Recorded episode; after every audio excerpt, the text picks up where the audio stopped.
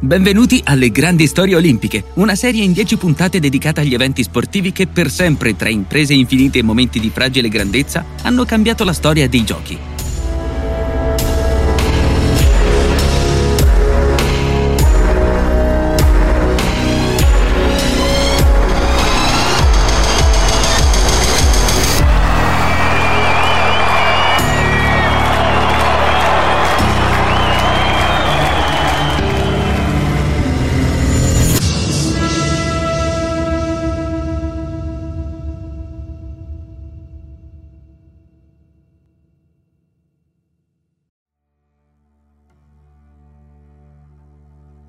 Ai Giochi olimpici di Città del Messico nel 1968, Bob Beamon è atterrato ai confini della realtà, frantumando il record del mondo di salto in lungo con un balzo in avanti di 55 cm. 8,90 metri di smisurata impresa senza precedenti nella storia dell'atletica. Un salto con cui Beamon è volato nel futuro, nell'anno della rivoluzione, due giorni dopo i pugni neri di Tommy Smith e John Carlos.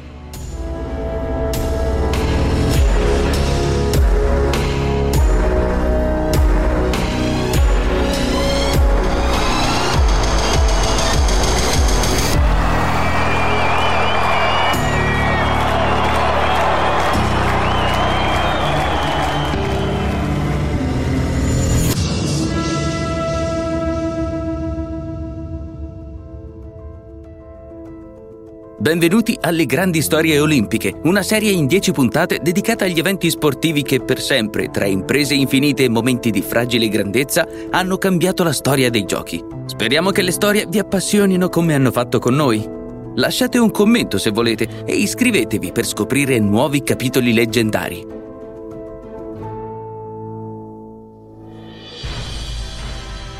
In tempi mutevoli come i nostri, di ingorghi sensazionali e sovraesposizioni mediatiche, poche persone varcano il tempo di un frammento di gloria o di un quarto d'ora di notorietà.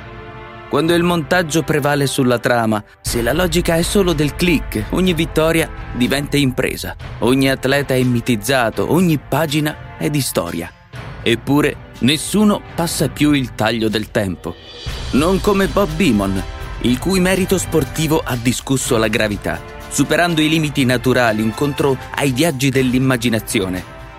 Pochi mesi prima che Neil Armstrong e Buzz Aldrin camminassero sulla Luna, Beamon è saltato nello spazio. 19 passi, 6 secondi, 8 metri e 90. Un salto infinito nell'anno che ha inventato il mondo moderno. Un'opera breve che avrebbe amato la generazione di un oggi già alla fine del presente. Questa è la storia, ma in versione integrale, di Bob Beamon e del suo veloce volo.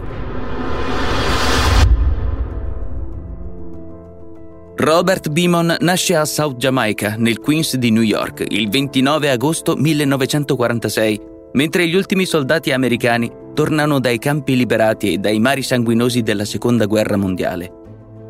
Nasce senza padre, rinchiuso a Sing Sing, e cresce senza mamma Naomi, morta di tubercolosi solo otto mesi dopo. Suo fratello maggiore Andrew soffre di ritardi mentali che molti ritengono causa dei pestaggi di un uomo violento e alcolizzato alla moglie incinta. Mia mamma era troppo malata per occuparsi di me e mio padre minacciò di uccidermi se lei mi avesse portato a casa. Scrive Beamon nella sua autobiografia di fine millennio The Man Who Could Fly, Così Bob vive con nonna Bessie e intanto cresce anche in altezza, diventando la prima scelta sotto i canestri della città. E malgrado la sua iniziale feroce avversione, l'uomo che crede essere il padre naturale si prende cura di lui nei brevi interludi fra le prigioni. Più di 30 anni dopo, un'anziana zia, sorella di sua madre, gli racconterà del vero padre, un medico dell'ospedale in cui Naomi Brown lavorava come infermiera.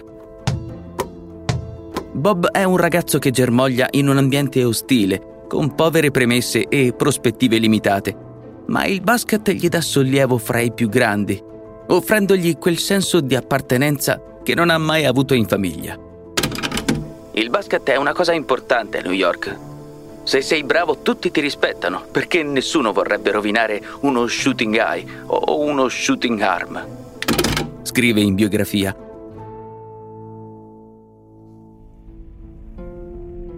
Il basket fa collante sociale, ma lo sport non è ancora tutto nella vita del giovane Bob. Sono entrato in una banda, ci chiamavamo The Frenchman ed eravamo una ventina di ragazzi provenienti dai South Jamaica Housing Project, tra i 12 e i 15 anni. Combattevamo con pistole fatte a mano, catene e coltelli. Un giorno ho visto uno della mia gang ucciso con un punteruolo in quella che doveva essere solo una rissa di pugni. Bob beve, fuma e smercia droga nel quartiere, però consapevole di certi rischi. Crescendo vedevo ragazzi della mia età morire come mosche per overdose, nelle sparatorie o scomparire in prigione. E ripetevo a me stesso, non voglio essere come loro, non voglio finire come loro. Un giorno è arrestato per omicidio, somigliando al presunto assassino poi fermato e riconosciuto colpevole.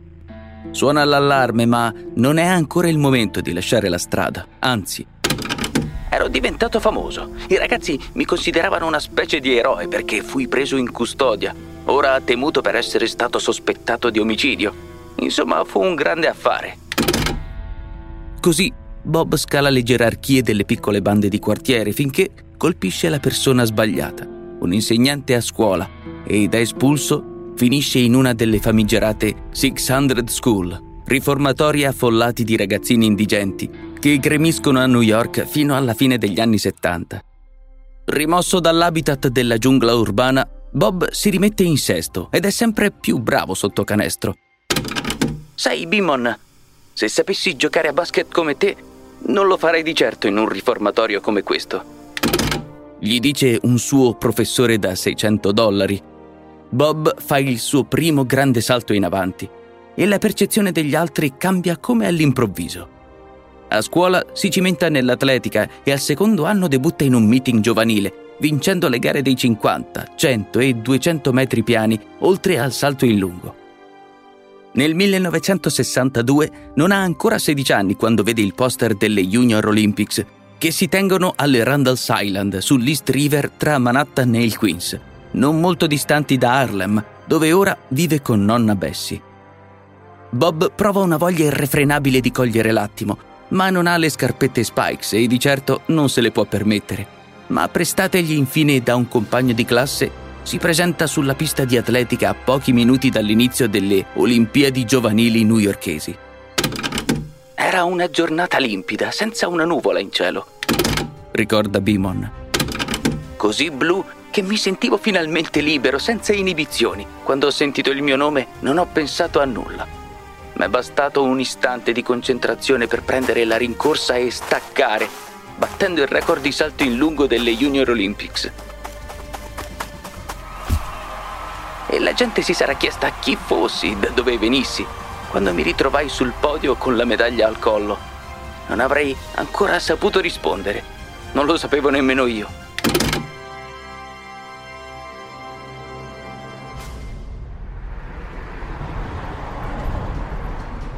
Il giorno dopo il suo nome appare per la prima volta su un giornale.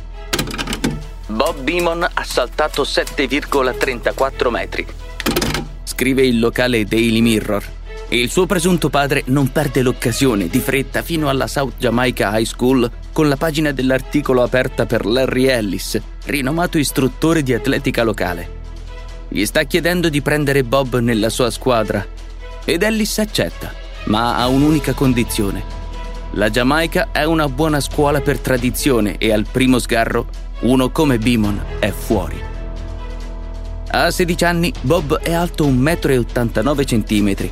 Nel 1964 è già il decimo miglior atleta liceale degli Stati Uniti e l'anno dopo sale al secondo posto del ranking nazionale. Corre le 100 yard, 91,44 metri in meno di 10 secondi passa i 16 metri nel triplo e sfiora i 2 metri nell'alto. Riguardo al salto in lungo, ha ancora notevoli problemi di stacco, eppure a 18 anni salta 7,64 metri, una misura che nelle ultime Olimpiadi di Tokyo 1964 gli sarebbe valsa il quinto posto. Nel 1967 Bimon supera per la prima volta gli 8 metri nel lungo, ritoccati fino al primato nazionale di 8,21 indoor. Il 20 giugno 1968 a Sacramento, alla vigilia dei Giochi Olimpici di Città del Messico, salta 8,33, a 2 centimetri dal record del mondo di Ralph Boston e del sovietico Igor Terrovanesian. La progressione del talento grezzo e indisciplinato, come lui stesso vorrà definirsi, è veloce come il vento, non ugualmente fuori dalla pista di atletica. Prima di partire per l'università, Bimon si ritrova costretto da nonna Bessie a sposare Melvina, la giovane donna che dice di portare in grembo suo figlio. Ma quando nove mesi dopo, allenato da Mr. Ellis alla North Carolina AT, Melvina ammette di aver avuto un aborto spontaneo, il giovane Bob non ha più motivi per non andare all'Università di El Paso, ricevuta la famosa borsa di studio dall'elite dell'atletica americana. Raccomandato da Larry Ellis, la nascita del fenomeno Beamon avviene nel 1966 sotto l'egida di coach Wayne Vanderburg, che già alla prima occasione annuncia Un giorno molto presto Bob farà un salto a cui non potrete credere. Vandenburg fiuta fin da subito la sua grandezza. Ma la vita in Texas non è facile per un black man nella giungla newyorkese. All'UTEP ci sono 10.000 studenti e fra loro solo 250 sono afroamericani, quasi tutti atleti. E mentre le tensioni razziali sfociano a Detroit nella dodicesima Street Riot, la coscienza politica di Bob accende una calda estate nel campus di un istituto notevolmente discriminante. Four days of rioting, looting, and arson rocked the city of Detroit in the worst outbreak of urban racial violence this year. Entire blocks of homes become infernos. At least 36 are killed, more than 2,000 injured, and damage topped the half billion mark. Non era bastato il Civil Rights Act, legiferato dal presidente Lyndon Johnson che dichiarò illegale la segregazione per cambiare a fondo gli Stati Uniti d'America. Il 4 aprile del 1968 Martin Luther King è assassinato dal suprematista bianco James Earl Ray sulla terrazza del Lorraine Motel di Memphis. Un giorno di infinita tristezza in cui Bob Beamon, figlio di un paese razzista, decide di chiudere il pugno. Nel fine settimana di Pasqua è previsto un meeting di atletica fra la University of Texas ad El Paso e la Brigham Young University di Provo, Utah, un ateneo mormone ostile agli studenti afroamericani, che prende il nome da un politico ottocentesco fondatore di Salt Lake City e grande promotore della schiavitù. Uno per cui i neri discendenti da Caino non devono votare, sposare donne bianche o farsi preti. Così l'8 aprile 1968, il giorno prima del funerale di Luther King, nove membri della squadra di atletica dell'UTEP, capitanati da Beamon, convocano una riunione straordinaria con l'allenatore Vandenburg, annunciandogli la ferma intenzione di boicottare l'incontro. La loro ragione è molto semplice. Il libro di Mormon predica che i neri sono la rappresentazione terrena del diavolo e perciò non vogliono mischiarsi gareggiando a un'università razzista. Persi la mia borsa di studio, ricorda Bob nel suo libro. Ma dannazione, non avrei mai rinunciato al mio sogno. Non smisi mai di allenarmi per le Olimpiadi. El Paso e il Messico sono divisi dal confine di un'America sporca di sangue. Due mesi dopo Luther King, Bobby Kennedy viene ucciso a Los Angeles da Siran Bishara Siran, giordano di origine palestinese, reo confesso fra teorie del complotto. Dieci giorni prima della cerimonia di apertura della diciannovesima Olimpiade moderna, due bengala illuminano il cielo sopra la piazza delle tre culture di Tlatelolco. Come in Vietnam, ai fuochi accesi seguono gli spari e 300 studenti manifestanti e disarmati cadono in 62 minuti di massacro, uccisi dalla polizia messicana coadiuvata dalla CIA. Senza università, senza squadra e senza risorse, Beamon incontra Ralph Boston, lunghista connazionale, oro olimpico di Roma 1960 e codetentore del record mondiale. Boston gli fa da mentore insegnandogli lo stacco, perché se non va lungo è solito regalare 20 o 30 centimetri alla pedana. Non solo Boston, Bob s'allena da anni sulla velocità insieme all'amico John Carlos, duecentista afroamericano e newyorkese come lui.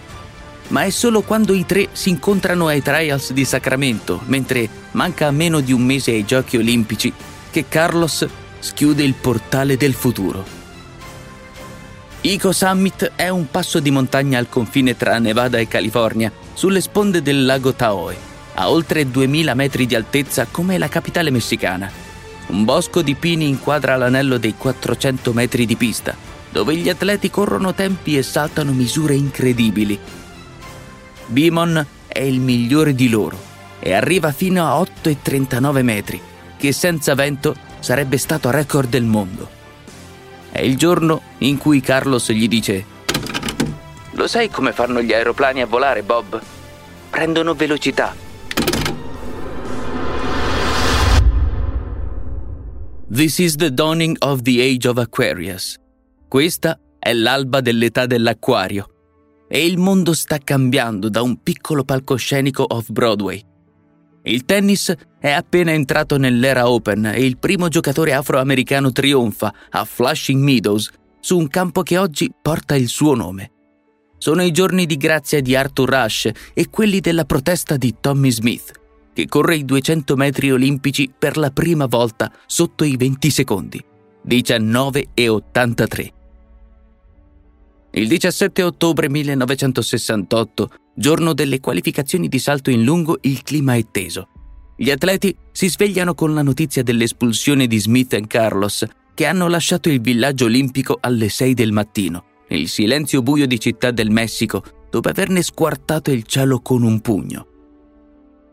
Sul podio olimpico Tommy Smith e John Carlos III ci sono saliti scalzi a capo chino, alzando il guanto nero del Black Power contro ogni forma di violenza razziale.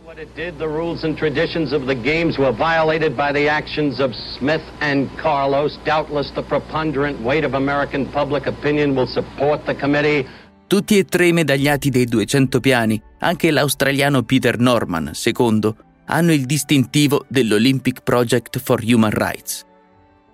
Anche Beamon ha versato una quota alla rivoluzione civile, espulso dall'università per aver boicottato i mormoni, e al progresso dell'atletica, fermandosi a due centimetri da un record del mondo di salto in lungo che negli anni 60 è già stato migliorato di 19. Se Beamon riesce a staccare bene in finale, scrive l'audace Robert Parienté sull'equipe alla vigilia dei giochi, non solo vincerà la medaglia d'oro, ma potrà saltare oltre gli 8,60 metri, purché la fortuna sia dalla sua parte. Ma l'atto puro e radicale dell'amico Carlos abita e agita i suoi pensieri, immischiato come tutti gli atleti afroamericani nei disordini sociali delle Olimpiadi del 68. Sarà una battaglia tra quattro dei sei più grandi lunghisti di tutti i tempi. È la previsione di Dick Schaap su Newsweek, con il britannico Lynn Davis campione olimpico di Tokyo 1964, i due codetentori del record mondiale, l'americano Ralph Boston e il russo Igor Terrovanesian. Saltare di mattina 7,65 metri, la misura minima per andare in finale, non è un problema per nessuno di loro. E Boston ha già stabilito il nuovo primato olimpico di 8,27 metri, mentre Beamon si ritrova con le gambe all'aria pestando la plastilina sia al primo salto che al secondo. Due salti nulli e una sola ultima chance, come a Jesse Owens ai giochi nazisti del 36, per non gettarsi al vento incrociando lo sguardo del mentore segreto. Ehi hey Bob, aspetta domani per dare spettacolo. Oggi stacca 20 o 30 centimetri prima del limite. Con quelle gambe che ti ritrovi ti basterà per fare 8 metri.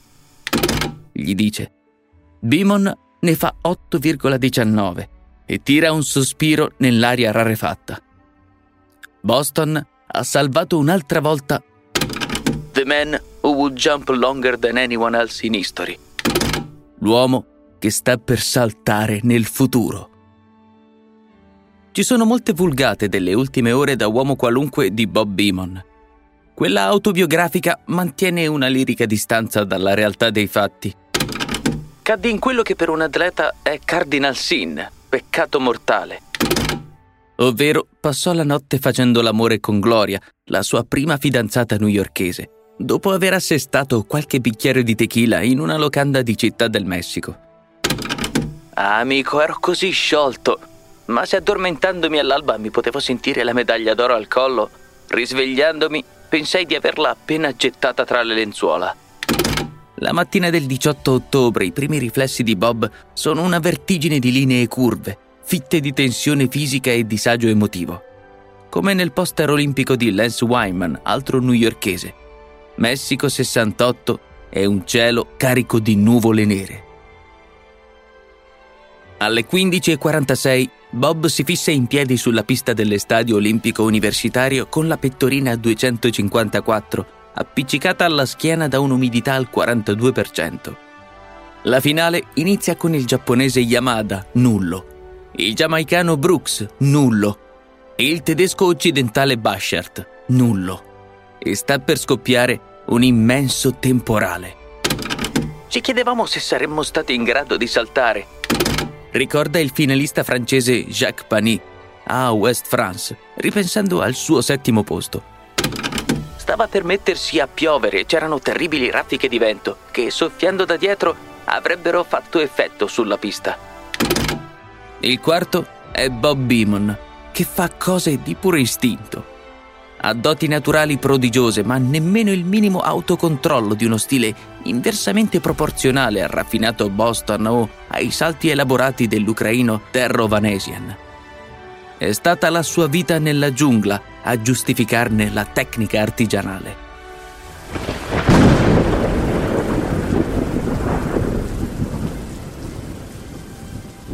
Mentre Bimon si mette a 40 metri dalla sabbiera, il pubblico presente e tutti i fotografi sono sulla finale dei 400 metri del connazionale Lee Evans, nuovo strepitoso record del mondo in 43,86.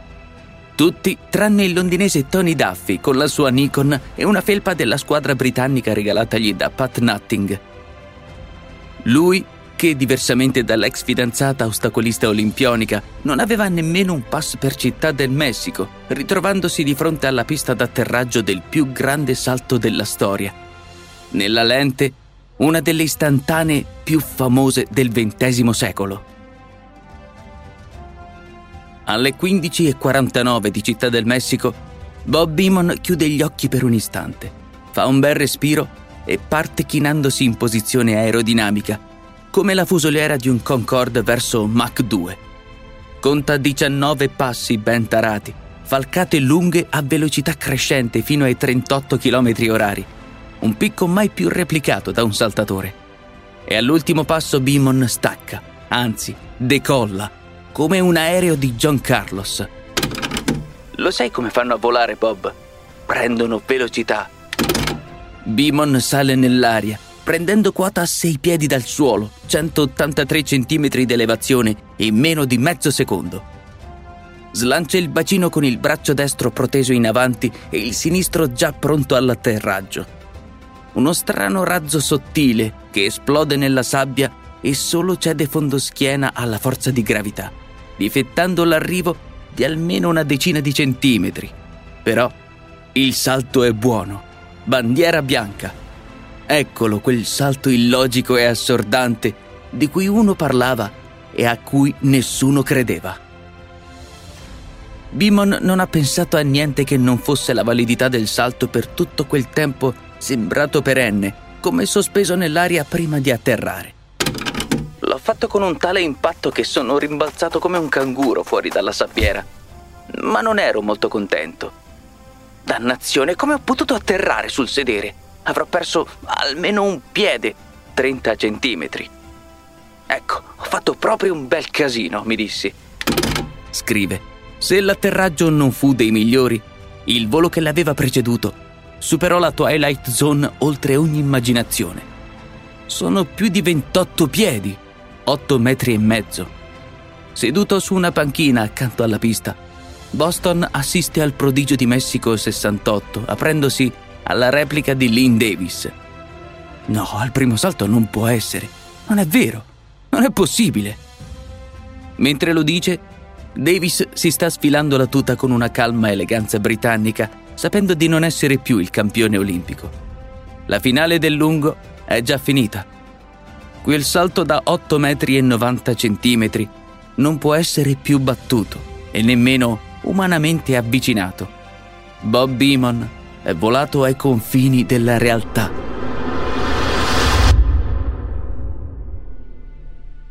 Bob dondola e danza mentre svento la bandiera bianca e uno dei giudici entra nella vasca per misurare il suo salto. L'anemometro indica due metri di vento entro il limite che Beamon ha appena infranto. Un centimetro in più e il record non sarebbe stato omologato. Per questi giochi hanno introdotto un sistema di rilevazione elettronica tramite un dispositivo ottico che corre su un binario per 8 metri 60 di pista. Troppo pochi per misurare il salto più lungo del mondo. Ci vuole allora un grande affare di giubbe rosse per procurarsi una bindella, un nastro di misurazione, magari un metro da sarto, e tirar fuori i 30 centimetri mancanti fra gli sguardi sconcertati dei terrestri e il sorriso segreto di Ralph Boston, l'unico ancora a credere a quel che ha visto. Il tempo si è fermato. Passano 20 minuti di Messico e nuvole gocce di pioggia e rosso tenebra, prima che gli ufficiali di gara trovino una versione in cifre di quel volo tecnicamente unico e praticamente impossibile. In un concerto laborioso hanno calcolato il salto manualmente, annunciando 8,90 metri di smisurata impresa. Numeri che gridano 890, ma Bimon non conosce il sistema metrico decimale Sa di essere il nuovo primatista mondiale, ma deve essere ancora Boston a fargli i conti. Sono 29 piedi e 2,5 pollici, ovvero 21,75 pollici più di quanto fosse mai stato fatto. Hai saltato più di 29 piedi. La finale è finita. Ci hai uccisi tutti. Ora è Bob che urla e crolla a terra colto da una crisi cataplettica, ovvero la paralisi cosciente dei muscoli per effetto di uno stress psicofisico. È tornato mortale, ma rispetto a quel salto sembreremo dei bambini. Parla il sovietico Terro Vanesian che proprio un anno dopo, nello stesso stadio, ha perso sempre il suo record mondiale. Hai distrutto la gara, gli dice il campione olimpico Lynn Davis, una finale giunta appena al quarto salto, ma di fatto già conclusa. Ha distrutto anche me, gli risponde Bob ancora riverso a terra, colpito da shock emotivo. Sì, ma io non posso continuare, o faremo tutti la figura degli scemi. Davis sarà nono. La pioggia batte forte la pista il vento soffia sulla sabbia. Bob si concede un secondo inutile salto di 8,04 metri e nel distacco generale il tedesco dell'Est Klaus Beer vince un'inattesa medaglia d'argento davanti a Boston e Terro Bimon ha migliorato il record mondiale di salto in lungo di 55 cm, un'impresa che non ha precedenti nella storia dell'atletica leggera. Il matematico Donald Potts, quantificando nel 4% il fattore altura e vento a favore, stabilì che a vento nullo sul livello del mare Bimon avrebbe saltato 8,56 metri e sarebbe comunque stato record. Il dottor Ernst Jockel, luminare tedesco di neurologia sportiva, allargò invece le braccia, rassegnato alla sconfitta dei numeri e della scienza. Secondo i dati in suo possesso, un salto del genere non avrebbe dovuto verificarsi prima del 2052. Certi studiosi analizzarono il mio salto secondo le leggi della fisica, velocità, traiettoria, aerodinamica, molti altri basandosi invece sul fatto che fossi nero e favorito dall'avere le gambe più lunghe, le caviglie più magre o la struttura muscolare tipica dei neri, come quando ci dissero che eravamo buoni schiavi, corpi forti senza cervello. Mi chiamavano sovrumano, riferendosi a me come una macchina da salti. E solo grazie a Dio non proprio tutti la pensarono così spiega Bimon nel suo libro. Prima di salire sul gradino più alto del podio, Bimon avvolge i pantaloni della tuta sopra i polpacci, mostrando i calzini neri per Tommy Smith e John Carlos. Premiato con la medaglia d'oro, anche Bob chiude il pugno e lo alza sotto un cielo profondo. L'uomo che ha fermato il tempo si batte per i diritti afroamericani. L'uomo che ha fermato il tempo e già sa di non poter più tornare nell'infinito. Messico 1968 fu un'Olimpiade eccezionale. Caddero 14 record mondiali e 12 primati olimpici in 36 eventi di atletica leggera. Nel salto triplo il record fu addirittura migliorato 5 volte in 24 ore. Dai 17,10 metri di Giuseppe Gentile in qualificazione ai 17,39 del sovietico Viktor Sanejev, medaglia d'oro.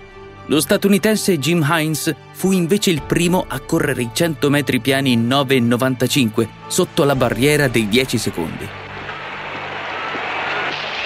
For the first time, the 10-second barrier has been pierced.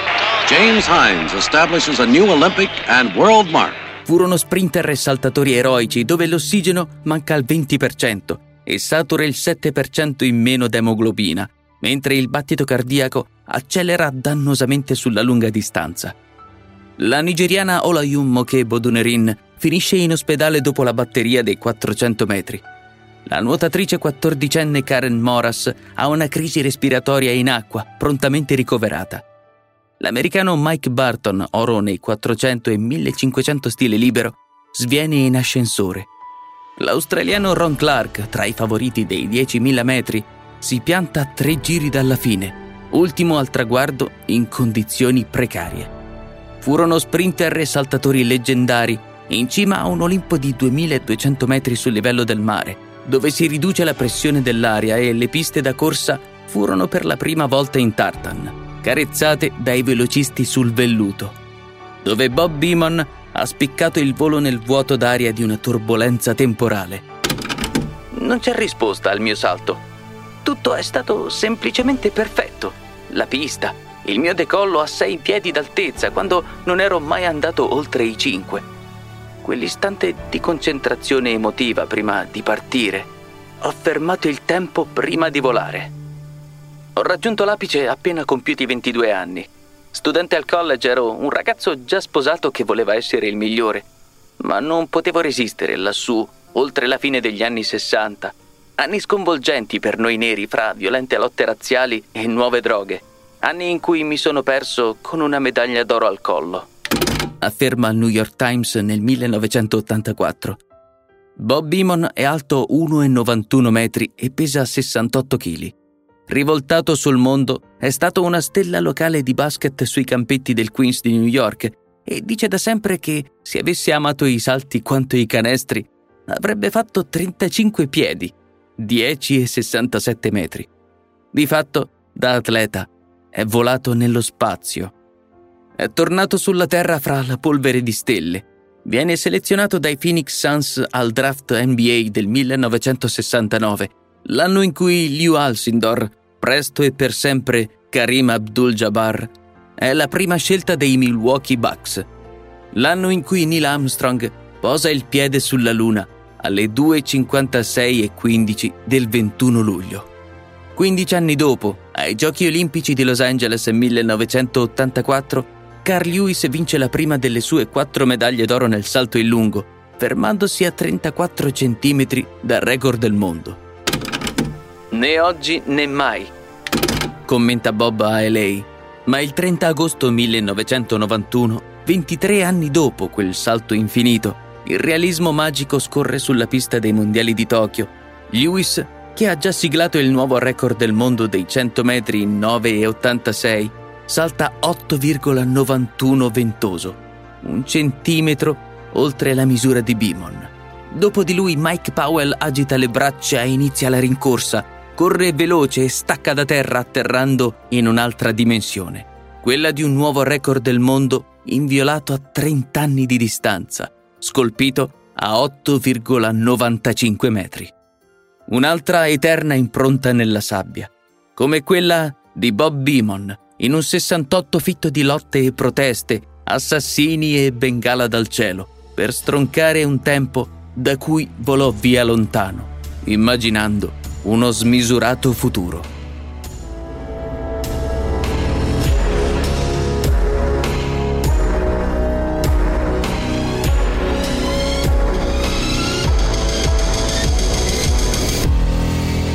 Le grandi storie olimpiche, scritte da Maxime Dupuis, qui nella traduzione italiana di Fabio Disingrini con la voce di David Mosconi. Edito da Gilles Bavulac e prodotto da Bababam. Iscriviti, ascoltaci e interagisci con noi.